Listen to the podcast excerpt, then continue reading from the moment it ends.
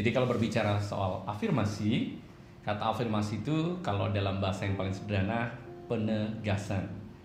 Jadi di dalam kehidupan kita itu butuh ditegaskan, butuh dikuatkan atau kalau dalam bahasa kita sebagai seorang yang beriman sering disebut namanya memperkuat niat kita. Nah, memperkuat niat afirmasi memang harus melalui tiga komponen. Komponen yang pertama harus dilibatkan diri kita kepada Tuhannya, kepada Allah taala. Dan yang kedua yaitu mulai juga dibiasakan diucapkan. Dan yang ketiga juga mulai membiasakan juga eh, dilakukan. Artinya afirmasi itu menjadi kekuatan besar buat kehidupan kita. Kalau bahasa yang paling sederhana buat kita semua yang paham adalah afirmasi itu mempagari hal-hal yang tidak penting terhadap apa yang kita pikir, mana yang perlu kita pikir dan mana yang perlu kita tidak pikirkan. Orang yang tidak menggunakan afirmasi itu contoh yang paling sederhana kita sering menemukan sesuatu yang pertama tidak fokus terhadap apa yang kita niatkan.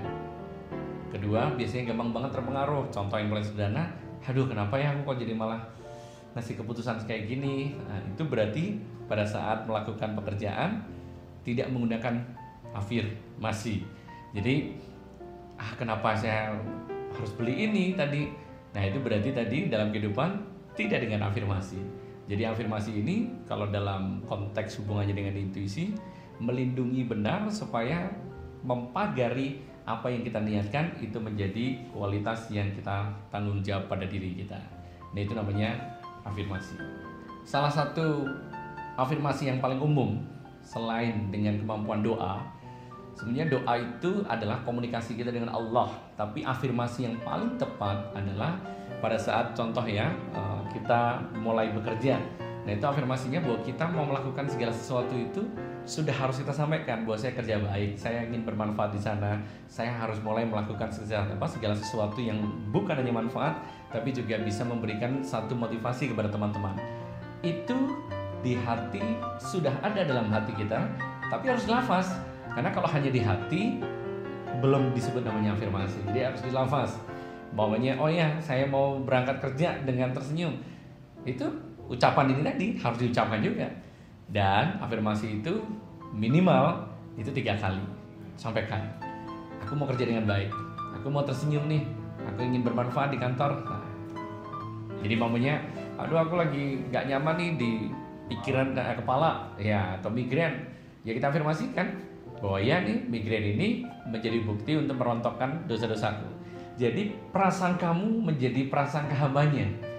Jadi sebuah afirmasi itu ternyata menguatkan hubungan kita dengan Allah. Kedua, menguatkan diri kita terhadap perilaku kita. Ketiga, kita jadi sadar bahwa apa yang kita lakukan hanya itu yang kita afirmasikan, yang kita sampaikan itu.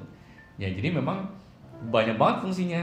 Bisa buat kehidupan sehari-hari, buat mengambil keputusan dengan tepat, nah itu dengan afirmasi itu. Dan afirmasi itu menjadi penentu untuk intuisi kita supaya makin tajam. Afirmasi uh, salah satu kata yang kadang-kadang kita sering lupakan. Karena afirmasi membatasi kita supaya kita ini tidak berpikir ke mana-mana atau berpikir yang lebih penting Afirmasi kalau dalam bahasa instrumen otak kita sering disebut namanya folder untuk menyimpan memori kita. Banyak orang merasa lelah di jam-jam tertentu. Contoh pada saat kita kerja, jam 12 kita makan atau kadang-kadang kita sering mengatakan, "Aduh, kenapa ya? Kok saya lelah padahal masih jam 12?" Kenapa ya saya lelah padahal saya nggak melakukan pekerjaan yang begitu serius? Itu kenapa? Karena ternyata kita lupa afirmasi. Kenapa? Kalau sudah lupa afirmasi, afirmasi itu sama seperti dalam kita membuka sebuah komputer atau laptop, ya, itu menyamakan atau menamakan disebut namanya folder memori di dalam otak kita, cerebral cortex. Jadi kalau kita bisa mengatakan, oh ya, saya di kantor, saya bekerja dengan baik, saya bisa tersenyum, saya bisa bermanfaat, itu di dalam kapasitas folder otak kita ini, kalau hal-hal yang tidak baik pasti tidak tersimpan di situ, karena kita sudah namain. Nah, kalau ternyata belum diberikan afirmasi, yang terisi sampah. Sampah pikiran kita salah satunya berpikir yang tidak penting atau dapat informasi omongan orang, ngomongin sesuatu yang nggak penting tersimpan dan itu menyebabkan kita capek dalam kehidupan kita sehari-hari. Kenapa ya? Kok udah capek? Indikatornya karena tidak pernah melakukan afirmasi. Afirmasi itu kan sama seperti halnya kapasitas niat.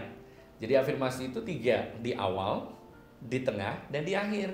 Di awal kita kuatkan benar apa yang mau kita dapatkan. Kedua, yaitu di tengah, yaitu kita koreksi benar kita luruskan niat saya ngapain ya dari di kantor oh iya ya saya bukan hanya saya kerja tapi saya juga harus bisa bermanfaat di akhir itu juga salah satu bagian adalah menyimpulkan semua yang sudah didapat itu menjadi nilai positif buat kita. Dan biasanya folder itu akan tersusun rapi secara primordial di dalam kapasitas otak kita.